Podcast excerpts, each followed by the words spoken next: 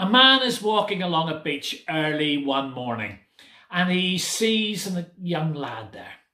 The boy is picking up starfish and throwing them into the sea. And he asks the lad what he's doing. I'm helping the starfish, says the boy. If they get stranded on the beach, they won't survive in the morning sun.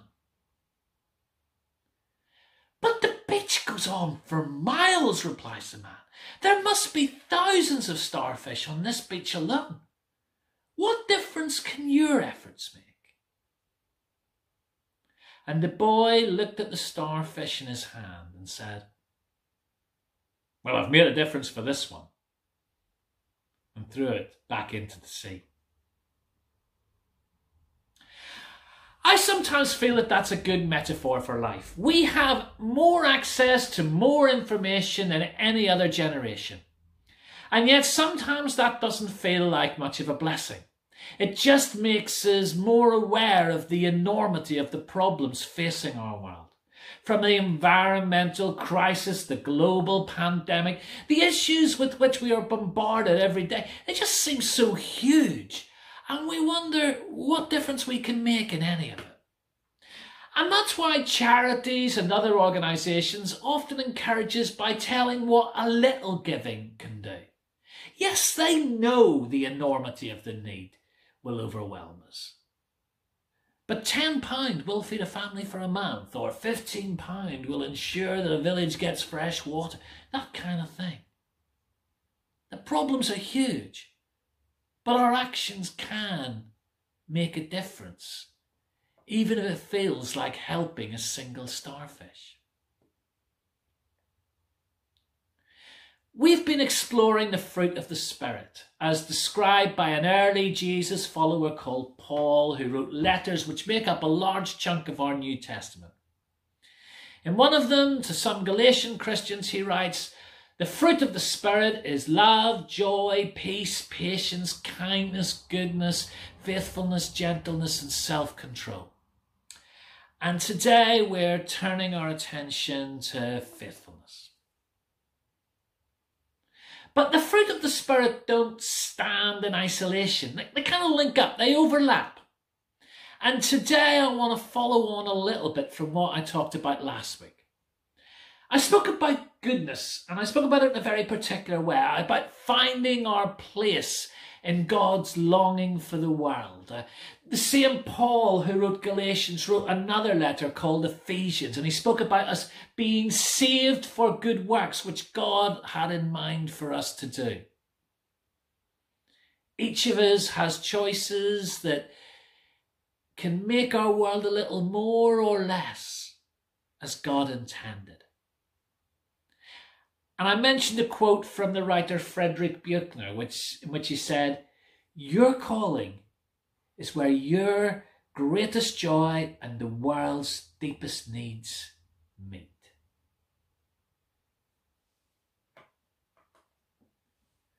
But we humans can have a bit of a crisis of identity. We can have this sense of greatness, and our destiny is in our hands, and our lives matter and have a purpose. But we can also feel small, inadequate, insignificant. We can live with this sense of what difference can I make? And having a sense of calling is one thing, but taking it up and sticking with it, especially when it becomes a grind or a struggle, when you're tempted to wonder what the point is, whether any of it matters or whether it'll be worth it, that requires faith and faithfulness. Eugene Peterson, the man who wrote the message translation of the Bible, has a great definition of faithfulness. He describes it as a long obedience in the same direction. A long obedience in the same direction. And that captures two ideas that are central to faithfulness. One is that it's about commitment, endurance, stickability to a cause, to a person, or to a name that really matters to you. And the other is the recognition that we're in this for the long haul. And that's important because over the long haul, there will be good times and bad. Seasons when it's going well and it all makes sense, and others when it's just a bit more of a grind and a struggle. There'll be mountaintops and valleys. There'll be times when you're enthused and excited, and times when you feel disillusioned and despondent. And faithfulness is about keeping going, being true to the aim throughout all those seasons. It's about putting one foot in front of the other again and again and keeping going in all circumstances. Faithfulness summed up beautifully in the song by T. Bone Burnett with which I started. No moment is too short, no obstacle too tall, no sorrow is too big, no feeling is too small. We walk the razor's edge, our backs against the wall. And we pledge ourselves to this, acknowledging that we are in this for the long haul. But that's okay, because forever isn't any time at all. There's something quite important about this fruit of the Spirit. The word Paul uses for faithfulness is the word pistis. And this is quite an important word, especially for Protestant Christianity. To some extent, the Protestant Reformation turned on how this word was translated. For it's not always translated the same way, nor is it always immediately obvious how it should be translated. Sometimes pistis is translated faith. For example, in Romans 1:17, which mattered so much to Martin Luther, we read, "The righteous will live by faith." Or in Ephesians 2:8, we read, "It's by grace you're saved through faith." And both times, it's that same word. But this time, it's translated faithfulness. But it could just as easily be translated as the fruit of the Spirit is love, joy, peace, patience, kindness, goodness, faith. Now, I understand when preachers start off down a path like this, it can be a cue to switch off for a while. Or in an age of YouTube service, you might go and stick the kettle on and hope I've got something interesting to say by the time get, you get back. But there's something quite important here. To a certain extent, in modern Western Christianity, these two words, faith and faithfulness, have become disconnected or separated. Faith in our tradition is something about us and what we have. It's mainly linked to ideas we accept or believe in our heads. Whereas faithfulness, that's about practice, about how we live, about where our loyalties lie.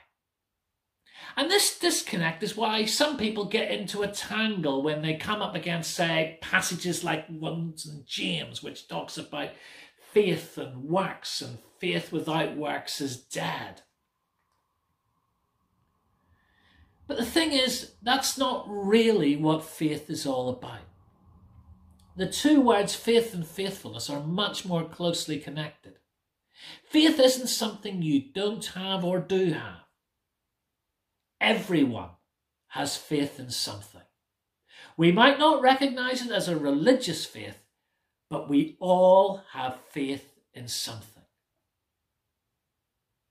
But our faith doesn't always necessarily lie where we claim it does. What we truly believe will be revealed by our actions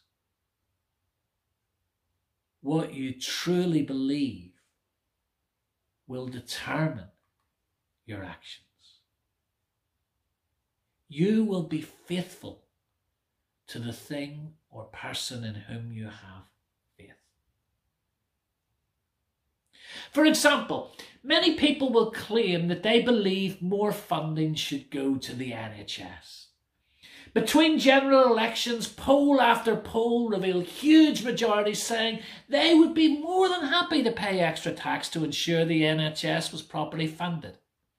It's a point Jonathan Dimbleby made repeatedly when he was host of Radio 4's Any Questions. So you'd think that a policy to increase taxes to fund the NHS better would be a real vote winner, wouldn't you? But oddly enough, it isn't. It seems many people believe in a better funded NHS all the way to the privacy of the ballot boxes, where their real preference is revealed. You can't separate faith from faithfulness. You will be faithful to whatever you have put your faith in. Because real faith is actually about allegiance. That's why the central claim of the Christian faith is Jesus is Lord.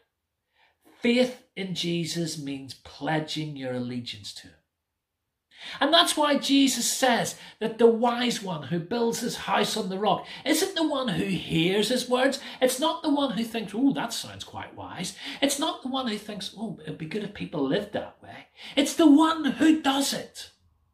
Because it's possible to be able to tick off a creed or a statement of faith and give our assent to the whole lot without it making a great deal of difference in your life. Meanwhile, others will wrestle with much of what they're supposed to believe. But they do put their trust in Jesus and faithfully keep hanging in there, even on the day when they wonder whether any of this matters, if it ever made sense, and if it really is going anywhere. And often I find those are the people who say they really struggle with the faith thing, but actually turn out to have more than they realize. It's revealed in their actions, in their faithfulness, in a long obedience in the same direction. But throughout this series, I've been trying to highlight how the fruit of the Spirit is not something we're supposed to work up in ourselves. This hasn't been a do more, try harder type series. Instead, it's been about opening ourselves to the love of God and allowing God to work in our lives, producing godly characteristics in our lives. All of the traits that go towards the fruit of the Spirit are attributes of God. None more so than faithfulness. The scriptures are littered with references to God's faithfulness.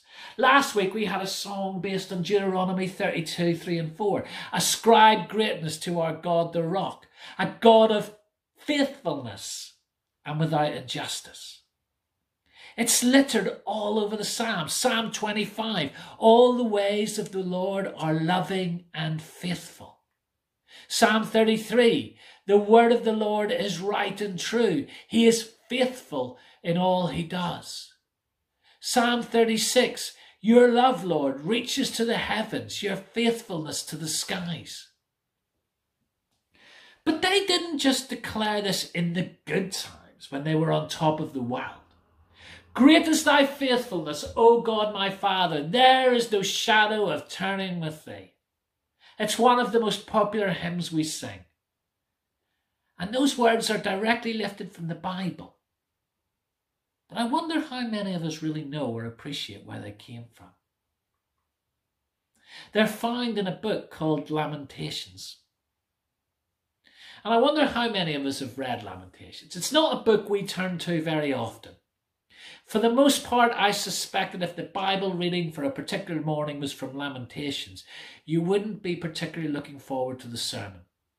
These days, you might be tempted to think, you know what, Andrew, I think the duck talk was quite enough for me today. Lamentations emerged from the darkest moment in Israel's history when Jerusalem was destroyed, the temple was burned down, the people were sent into exile. They interpreted it all as a sign of a, a consequence of their own sinfulness. They thought it was down to the fact that they had been unfaithful to God. And yet, smack in the middle of that appalling darkness comes a single shaft of light. An affirmation that even when they were unfaithful, God remained faithful and could still be trusted, even when everything they took for granted was falling apart the God of faithfulness, is revealed most fully in Jesus, who remained faithful to his calling when at every turn others sought to knock him off course. Satan, his disciples, his family, even Pilate, all offered him another way. But Jesus remained faithful because in him God was being faithful to his promise to redeem and rescue the world. Jesus is the ultimate man of faithfulness who lived a life of long obedience in one direction. In Jesus, we encounter a God who has pledged his love to us and for whom forever isn't any time at all. Last week we saw how goodness cropped up in loads of Paul's letters. This week the same is true of faithfulness. So to the Corinthians, Paul says, God is faithful. To the Thessalonians, he says, The one who called you is faithful, and the Lord is faithful. He will strengthen you and guard you. Most beautifully, he says to Timothy, Even when we are faithless, he remains faithful. The Bible is a character study in a God who is faithful. Faithfulness is central to who God is and what he wants to nurture in our lives. But how does he do it? This belief in the faithfulness of God, it wasn't just blind faith. It was based on experience and memory. When Israel needed to believe in the faithfulness of God, they went back to memory of the things that God had done for them in the past. They recalled how again and again God had helped them and been with them and rescued them and everything else. And far more often, it was despite them than because of them. However often they had been faithful, faithful faithless, God had remained faithful.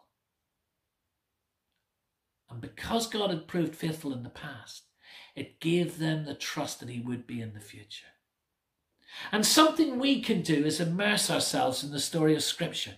But we can also listen to our own lives, to pay attention to our own stories, to those occasions when God has been with us and God has been faithful.